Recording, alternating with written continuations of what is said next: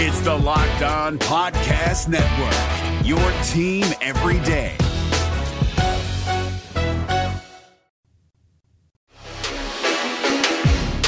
This is Superior Sports Talk with Reggie Wilson and Luke Inman, part of Locked On Sports Minnesota, and it starts now.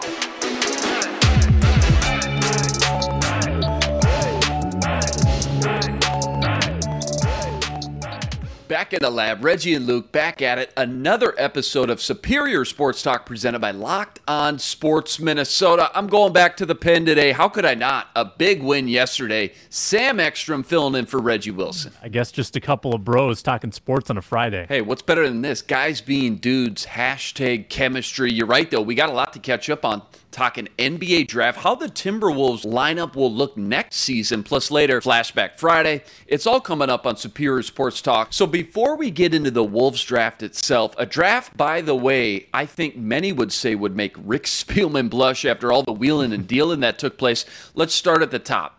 I was told Jabari Smith was a lock to go number one of the Orlando Magic, but they start out the night with the old switcheroo for Duke's Paolo Banchero. Chet Holmgren, two to the Thunder. Jabari Smith drops three to the Houston Rockets. Keegan Murray, Jaden Ivey round out the top five. I know this draft was known for being strong at the top, but let's face it, it's rare to find the next LeBron or D Wade or even a Zion Williamson. What's the ceiling of some of these top guys, in your opinion? Like in the NFL draft, it's always waiting for the next Andrew Luck to come out as a prospect. Where do you see some of these top guys rank in years past, in your opinion? Like, would Paolo or Chet go first or second if they were in last year's class, for example? Yeah, I mean, it's a great question. And I, I tend to, to find that if there's a year where there's no consensus around the number one pick, usually that player is not a, a future superstar, typically. Um, I know, you know, the Anthony Edwards year, for instance, most people were pretty sold that Anthony Edwards was the number one guy. Um, that was another top heavy draft. But the fact that we got to the moments before the first pick and we didn't know who was, who was going to be, it was going to be Chet, going to be Paolo, it was going to be Jabari. Turns out being the Duke kid. Um, and, and that's not to say he's not going to be a good player. He very well might be. But a lot of times when there's no consensus, it's hard to say that any of them are going to be flat out superstars. Now, I think Chet's uniqueness makes him probably the highest upside in, the, in this draft because, I mean, you look at other kind of rail thin prospects who could like move around and shoot, and you think about Kevin Durant. Um, and you think about, you know, Kristaps Porzingis, you think about Giannis Antetokounmpo, and look at how much stronger those guys got during their careers. Um, and even, you know, KD never became a strong player necessarily, but strong for his leanness and the ability to shoot supersedes any lack of strength that he might have. And Chet has that. Chet has handles. Chet has blocking ability. Chet has range. Uh, I think Chet's got a lot of upside. And, and Ron and I were talking on our show about how fun it would have been for the Magic to team Chet up with his former high school teammate Jalen Suggs mm. and build something big in Orlando with two guys who were like best buddies. Um, I'm, I'm sad they didn't do that, but they think they've got something in uh, in Paolo Banchero. And obviously, that's probably huge for the Rockets to have Jabari Smith, a potential number one pick, fall into their lap at number three. So I think everybody probably walks away feeling pretty good about who they got because any one of those three could have been considered a top pick. Yeah, going to be fun to watch them develop their talents over the next few years. So the Wolves were on the clock at 19. EJ Liddell from Ohio State, still on the board at the time, a name ESPN mock drafts had tied to the Wolves leading up through the pre draft process. He doesn't end up going to the second round, by the way. But before we get to their pick, the actual pick they finished the night with, who were you hoping for? Like, who was the top player on your board you were banging the table for for the Wolves? Like, when the Vikes were on the clock with the 12th pick and Kyle Hamilton was still on the board, I was screaming at my TV. But was there a player you really liked that was still available when they were on the clock? Yeah, it's funny that you mentioned Liddell because I, Ron and I actually talked about how we liked him a lot on our show. And when I looked at him, I thought of Al Horford. Mm. You know, and maybe it's just because Al Horford is front of mind after watching the finals and the Celtics, but a guy that is super tough, has a little bit of range, um, is not going to back down from anybody, going to be able to score around the basket. Uh, just a, a, pure power forward. I thought that that he kind of fit that bill. Maybe you know play a little three, play a little four. Um, I would have loved to have him, and unfortunately, the Wolves could have taken him in the second round mm. at number 40, and they they traded that pick, moved back again in the second, and then he ended up going number 41. So he was available, and you know, I guess in retrospect, taking him at 19 or 22 would have been a reach based on where he went. Um, but but that was a player I liked. I also liked the Serbian uh, kid Jovic, Nikola yeah. Jovic.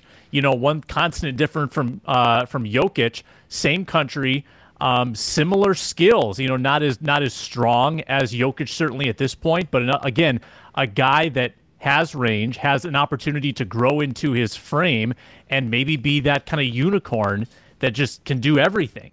Um, and I thought that would have been a really intriguing piece, especially when the Wolves had two picks in that 1st mm-hmm. round. To use one of them on a bit of an international flyer would have been would have been interesting. Um, but now you know, we can get into the guys they took. I, I think that you can always second guess, but you're not going to know the answer to your second guess for about three years down the road.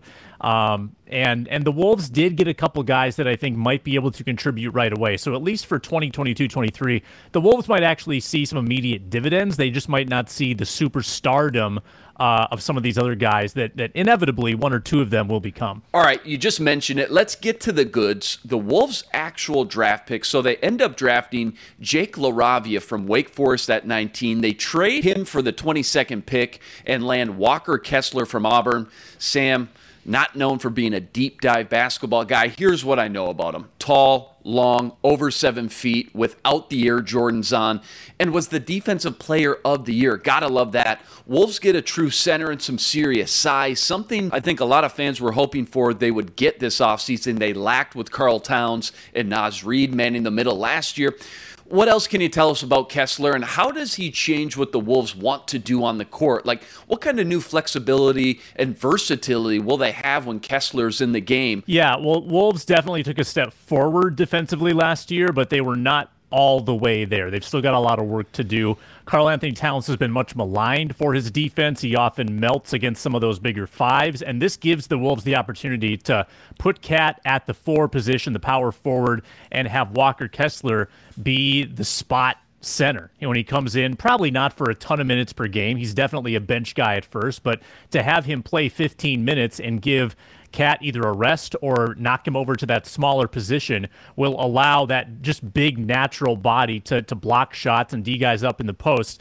Uh, you know, SEC Defensive Player of the Year, big time shot blocker, like 19% block rate or something that, that Ben Beacon told us on, on Ron's show. So that's going to be his calling card immediately. And if that's your baseline, if you're going to be a fierce defender in the post, uh, I think that's great. That's great for a role player, for a niche player doesn't seem like he's super refined on offense. I mean, we saw a couple years ago for the Golden Gophers when they brought in Liam Robbins from from Drake for one year. He was a seven footer, and I think that Walker Kessler is a fairly similar kind of player. You know, seven feet, a little bit lumbering, not necessarily a lot of natural athleticism, not necessarily a lot of shooting ability from the outside. He tried 53s last year and made 10 and that's it with a shorter three point line. So to say that he's going to come in and be a spread the floor kind of guy, no. But if he was drafted in 2002 instead of 2022, mm.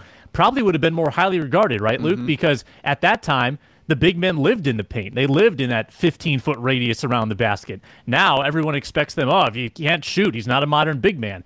I think he can still do good things though. And and if he's doing that in 15 minutes per game kind of role, I think he can be useful right away because you can't duplicate that kind of size. And Naz Reid certainly is giving you a lot of effort, and he does give you the shooting, but he doesn't give you that natural size, seven five wingspan mm. that Kessler has. So I can see him being on the floor on a game by game basis, and and in the right matchup, he might be extremely useful. And if Towns is in foul trouble, now you have someone you can trust to go in for him for those minutes.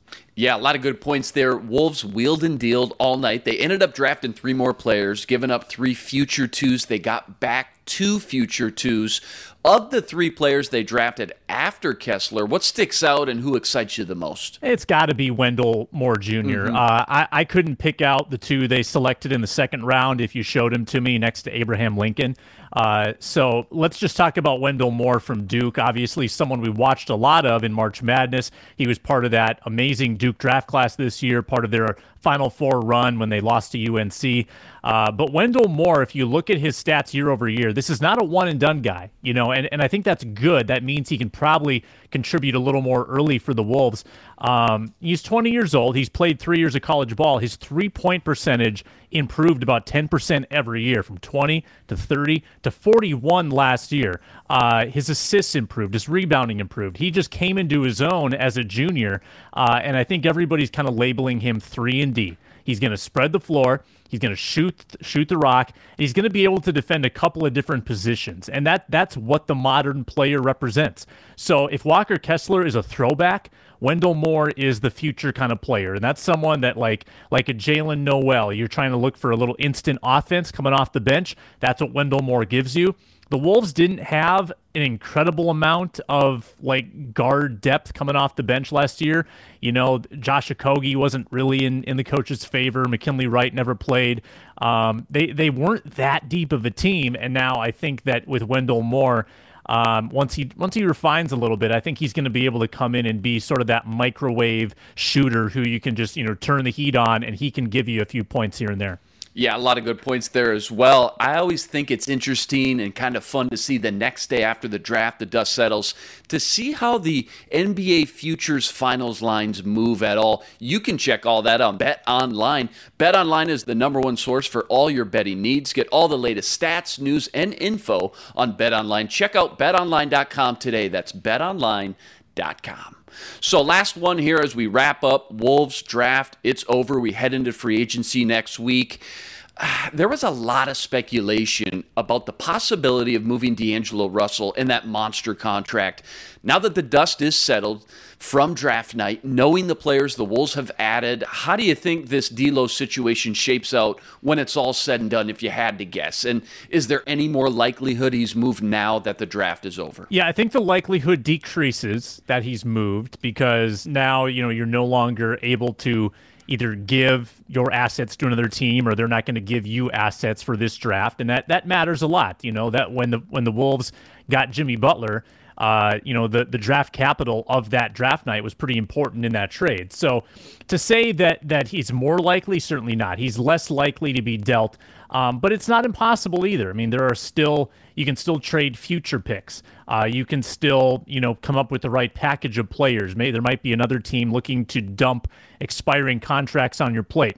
The, the problem is with that, that's not really useful to the Wolves because the Wolves are not a team in sell mode. That's the issue with having a pseudo superstar in the last year of his deal and you still want to be competitive the Wolves are probably better with D'Lo than they are with a bunch of spare parts. So you don't want to ship his contract off unless you are freeing up a bunch of money that you can play with in free agency or getting a player of his caliber in return. Uh, so now that you can't, you don't get like a premium draft piece for this year in exchange for him. That there's probably fewer scenarios where teams are going to be able to give you what you want. And if you keep D'Lo, you know, then you're at where you were last year or better. You know, I, I think the Wolves have the ability with this current core to probably be a top five seed in the West. They uh, last year, if had they not had that COVID stretch where everybody got sick, they could have been a 50 win team easily. Um, and they could have been a much higher seed. So I think that that they're fine with D'Lo. It's just that you hate to see someone of his trade value just walk off into free agency and get nothing for him. And that that's what they could be looking at down the road. But it might be worth it to be super competitive this year with him. Um, and then you kind of have to ask too, where's his head at?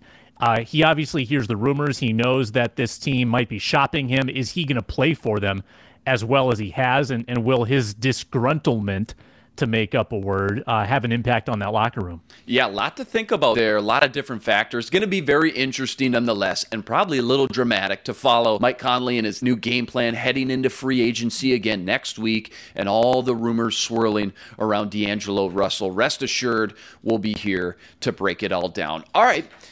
Let's talk about those twins for a second, shall we? Twins yeah. finally got one, and oh boy, oh boy, did they need it. Nick Gordon with the solo bomb That's all they needed. That was enough in the end. Twins win 1 0 over the Guardians and get this division all tied back up for first place. Sam, 1 0 heading into the ninth inning. You could feel the entire stadium holding their breath. We were all thinking of it. After two come from behind late inning wins, no way it could happen again, right? Well, Rocco was tempting the baseball gods when he, he puts in Jhoan Duran in the ninth inning. He gets an easy out on a mm-hmm. strikeout, and then he yanks him for Caleb Thielbar um, in in the ultimate. I mean, the the ultimate risk move to go to an inferior reliever. All all due respect to Caleb Thielbar, you're going to a less explosive, more vulnerable vulnerable relief pitcher just because he's a lefty. Just because you're trying to get that lefty lefty matchup. And what happens? The lefty gets a base hit on him moves to second base on a wild pitch. He's in scoring position. So Thielbar now has the unfavorable matchups. He's got to, you know, get two guys out.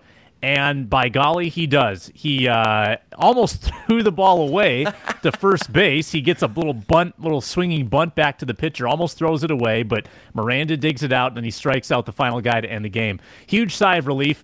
Um, but you know what, Luke? The Wolves, or I'm sorry, the Twins need to take advantage of this weekend because they've let too many opportunities like this slip away where they play bad teams, um, like the Tigers in Detroit. They lose 4 mm-hmm. of five. Go to the Diamondbacks. They lose two of three. Got to beat the bad teams. We've talked about this all year. And occasionally sweep the bad teams. They're playing a bad team in Colorado this weekend. Colorado is awful on the road. The Twins cannot settle for less than two wins, and they should go for the sweep. They might get Buxton back in the lineup. Uh, you got to make up for some of these recent losses by beating an interleague team that really has no business being in, in your class. So if the Twins can go into Cleveland riding a little bit of a winning streak, I think that's great for them. This is an opportunity for them to get right.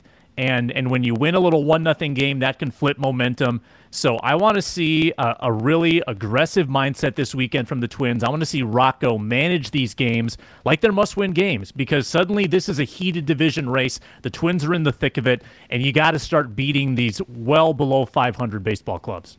Yeah, that win felt good yesterday. Back in first place today, that feels good. And of course, a sweep, that would feel awfully good as well. You know what else feels good? Using Blue Nile jewelry. Make your moment sparkle with jewelry from BlueNile.com. And Locked On Sports listeners get 50 bucks off purchases of $500 or more. Use code Locked On. That's code Locked On. Plus, every order is insured, ships free, and arrives in discreet packaging that won't give away what's inside. Shop stress free and find your forever piece. Go to Blue BlueNile.com today. So, Sam, ESPN released their early All Star voting, and two twins landed on the list Byron Buxton, Luis Arraez. Feels pretty chalk here. Any thoughts on Twins' possible snubs or guys who caught your eye that did make the list? I mean, at the beginning of the season, maybe you think Carlos Correa has all star capabilities, but just not consistent enough to warrant any voting here three weeks before the break.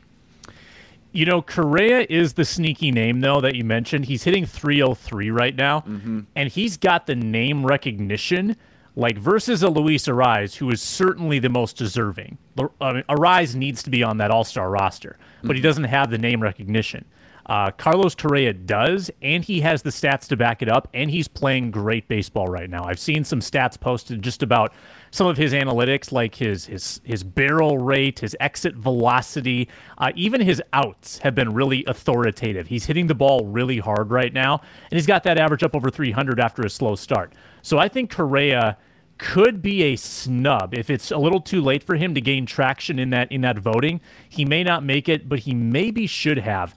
Uh, Byron Buxton is interesting because he's you know clobbering home runs right and left, 19 on the year. His average is low. He's in and out of the lineup. He's kind of an enigma. Uh, I think Buxton, though, is the kind of exciting player you want playing in Major League Baseball's All Star game. He represents exactly what fans love guys that are incredibly fast, who run the bases well, who play defense well, who aren't just one trick ponies who homer or strike out. He does it all. Uh, so I think he should be in the All Star game too. I mean, I think you can make a case that there are a handful of position players that deserve it for the Twins. And then from a pitching standpoint, I don't think they'll have anybody in, but I got to say, I think Joe Ryan is a future All Star. I don't think this is his year, but if he keeps pitching the way he is and gain, gains a little respect, Joe Ryan will be on that team. Carlos Correa heating up right now. About three weeks left. Get your votes in before that All Star break hits. Twins go straight from that dramatic series with Cleveland to host the Rockies tonight in the backyard at Target Field, as you mentioned. First pitch 7:10 p.m. Dylan Bundy on the mound. Rest assured, we'll be back here Monday to break that entire series down. All right, the time has come favorite segments here. It's Flashback Friday, so gather around the fire for a blast from the past. And in honor of last night's draft, we're going to take a little flashback at the five best Timberwolves draft picks of all time. And Sam, to be honest, I had a little trouble coming up with this thing because up until the mm. last few years with KAT and Ant, the Timberwolves front office was not hitting a very good average. So, first couple honorable mentions Zach LaVine, still ripping it up in the league, 13th overall pick from UCLA, gave the Wolves three fun seasons, eventually helped bring Jimmy Butler to Minnesota. Another honorable mention, how about Isaiah Rider, fifth overall pick from UNLV in 93, averaged nearly 20 points per game, but again, only played three seasons here in Minnesota. Last one, you got to mention him at least. Christian Laettner, drafted third overall in 93, behind, of course, Shaquille O'Neal and Alonzo Mourning. Pretty good. I think we all know how that story ended. Laettner played, again, three seasons with Minnesota. Quick thoughts on those uh, three before we jump into my top five. Yeah, yeah. You going old school with a couple of those, mm-hmm. and, uh, you know, I'm not going to knock Laettner. Laettner's a, a, super exciting player. Didn't really match the hype in, in the NBA that he did in college, but he's got a documentary uh, about him though. So yeah, yeah. What is I hate Christian Laettner? Is that yeah. the name of it? Yeah, yeah, yeah. yeah. uh, Isaiah Rider, yeah, another one who just who was super talented, kind of had some you know off court issues and and didn't really again live out mm-hmm. what Wolves fans were hoping, but another very talented player. And what was your third one? Uh, Zach LaVine. Zach Levine. LaVine I, only three years here, but boy, he was fun when he came out in those fun. first couple years, man. Uh, remember, he went to the uh, dunk yeah. contest, put on a show. A lot of fun during those three years. No, no doubt. And if he's still playing for the Wolves now, he's probably in the top 5 mm-hmm. Because, oh, sure. I mean, when you look at what he's become in Chicago, honestly, Luke, I mean, who are we kidding? LaVine's going to be the next ex Wolf to to have a ring. Of course, that that's probably going to happen. But no, let's uh, let's get into this top five. I'm I'm excited to see what list you have and uh, I'm kind of rapidly compiling mine in my head right now. And it's uh, it is a little tricky to it's, come up with like a firm five. It's actually pretty depressing, man. Once you end up looking at some of the other great teams and franchises in the NBA and seeing all the potential the Wolves could have, should have, eras of basketball in Minnesota over the last couple decades. All right, number five on the list Stephon Marbury, again, though, only spent three seasons with the Wolves, but we all know the rest. What's funny about this is the Bucks actually drafted Marbury fourth overall in 96 and then traded him for Ray Allen, one of the all time greats in NBA history, who was drafted by the Wolves with the very next pick. So, I mean, Stephon Marbury, yeah, pretty good, makes the top five, but could have had Ray Allen, Sam. Yeah, that one hurts. That was the the first of many draft mm-hmm. hurts, and it, I, am sure I'm gonna forget somebody too because I'm looking at the list that only shows literally who the Wolves picked. Oh, sure. So it it shows Ray Allen. Mm-hmm. Doesn't show oh, Marbury. So sure. I mean, so there's already one name that I probably would have had on the list. But what about? I mean, so if you think about talent, certainly edge to Marbury, but when you compare him to Rubio, mm. that was mm. my number 5 mm-hmm. Rubio absolutely captured the imagination of the fans here. His passing was amazing. He was a better teammate than Marbury. He played here longer than Marbury. He had like a, a reunion with the Wolves, came back and was beloved. Um, again, and a lot of these guys, they just didn't quite become what you wanted them to. But I think Rubio, maybe he belongs more in the honorable mention category but I think he's right on the edge there, right around number five. Both have a little bit bad taste in your mouth, obviously. We know mm-hmm. Rubio was selected before Steph Curry, along with Johnny Flynn. Stephon Marbury, again, tied to trading away Ray Allen. Number four on the list, Wally Szczerbiak, six overall 99 out of Ohio. Seven seasons with the Wolves. Now we're getting somewhere. One time All Star, a lot of fun to watch for all those years. He was eventually traded to the Boston Celtics in a blockbuster deal. Any memories of Wally that stick out to you? You? Yeah, Wally was the first jersey that I ever owned There for the you go. Wolves. Uh, I had this thing for like weird names. So I had Doug Mientkiewicz, the Twins, and I had Wally Szczerbiak for the Wolves. And I was such a nerd back then that I would just brag to everybody that I could spell Szczerbiak, you know, S C C Z E R B I A K. Um, loved Wally's shot. It was a pure three point shot, and um, he was kind of the the right hand man there for KG for a few years when my like sports knowledge was just kind of coming into its own. I loved watching Wally and KG, so that was uh, that was a good era. Too bad He they didn't fun. win like a playoff series ever, but ever. it was not fun. once. well, when you end up squeezing in and playing the number one seed every year, the Los Angeles Lakers and Kobe and Shaq, like every year, pretty unrealistic. That as much Yeah. as we love Wally, he's gonna be able to carry that team past guys like Kobe and Shaq. All right, number three on the list. Kevin Love, originally the fifth overall pick from Memphis out of UCLA in 2008. Remember, another draft day trade. Remember, the Wolves drafted OJ Mayo with the third pick, swap selection. Love goes on to play six seasons, three time All Star, averaged 20 points, 12 boards. It's just a machine and the focal point of the Wolves team during that era. Thoughts on Kevin Love's time in Minnesota and career as a whole? Obviously, goes and hooks up with LeBron, adds a ring to the uh, resume. Yeah, well, this is my own fault for ill preparedness, but I I need to adjust my list already because again, the trade deal has thrown me off because I didn't I didn't consider Love. Obviously, Love is is a top 5 draft pick. I mm-hmm. think he knocks Rubio off my list. Mm-hmm. I think Love is Love is 5, Wally becomes 4, and Rubio is firmly in the honorable mention category. Kevin Love was sort of the shooting big man before it was trendy. Like he was at the very front end of that trend when suddenly he was, you know, shooting threes, getting 22 rebounds a night. Uh, Didn't he have a 30-30 game along the way? Yeah, like he did. he did things that had never been done in the NBA before. And that's another gigantic wasted prime for the Wolves because that was an amazing player that just never had the the supporting cast and they never made the playoffs. That's a huge bummer. Yeah, you start to go through this list and you just feel this black cloud hanging over the Timberwolves organization because, as you see, a lot of these guys, Kevin Love, Andrew Wiggins, you name it, Ray Allen, whoever it may be, end up winning a championship by the time it's all said and done. All right, number two on the list. We got a tie for number two, Sam. Karl Anthony Towns and Anthony Edwards because both selected number one overall, but it's too early to tell which one will go have the better Wolves career. KAT came out in 2015 out of Kentucky, of course, couple all stars to his resume, and of course, from a lot of people's perspective and experts, say maybe one of the best or most talented big men in the NBA. Anthony Edwards has flashed greatness already, two seasons under his belt, and his trajectory, I mean, his stock still pointing way up. Things could only get better from here.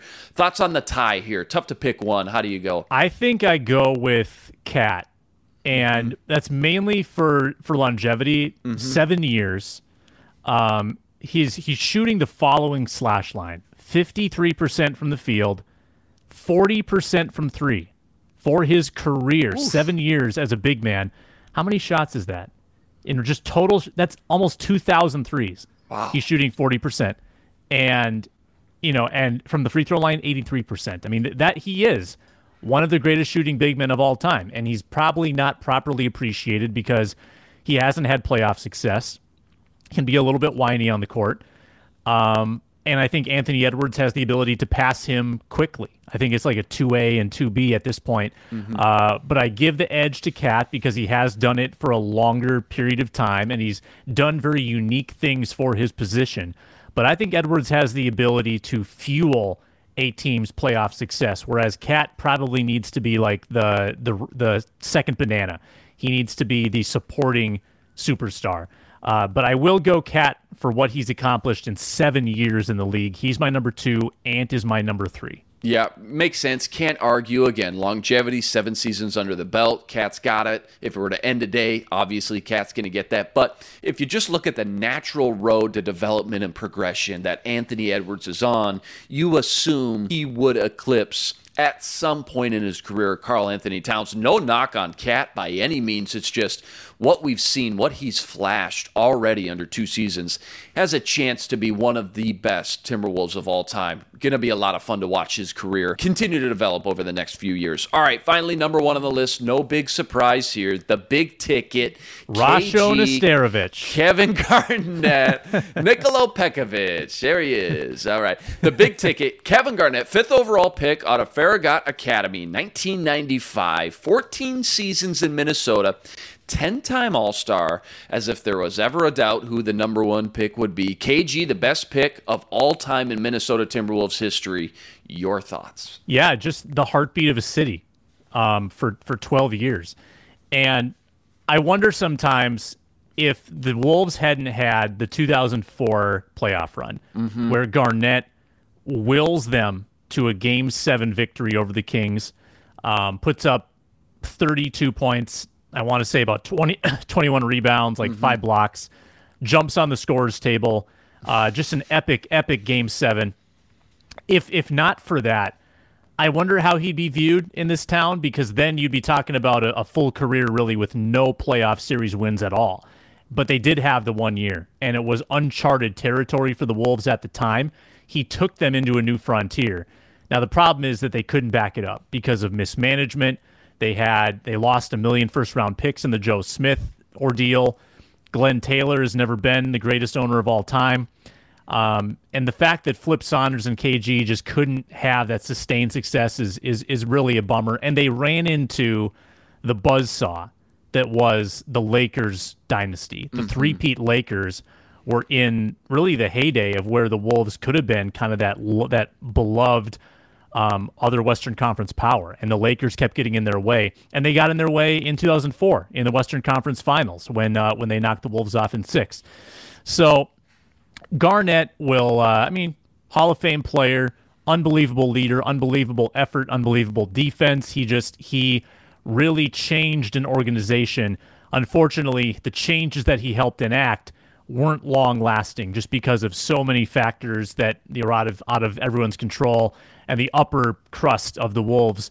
Um, I, I, I wish that he could have experienced better yeah. in Minnesota. That's how I'll leave it. You look back, almost a case can be made that it was even more impressive what he did with so little help around him. He literally carried and willed that team to so many impressive seasons with not a lot of talent around him. When you looked at their opponents, like top teams in the league at the time, like a Kobe and Shaq did, thankfully he did go on, got his ring in Boston.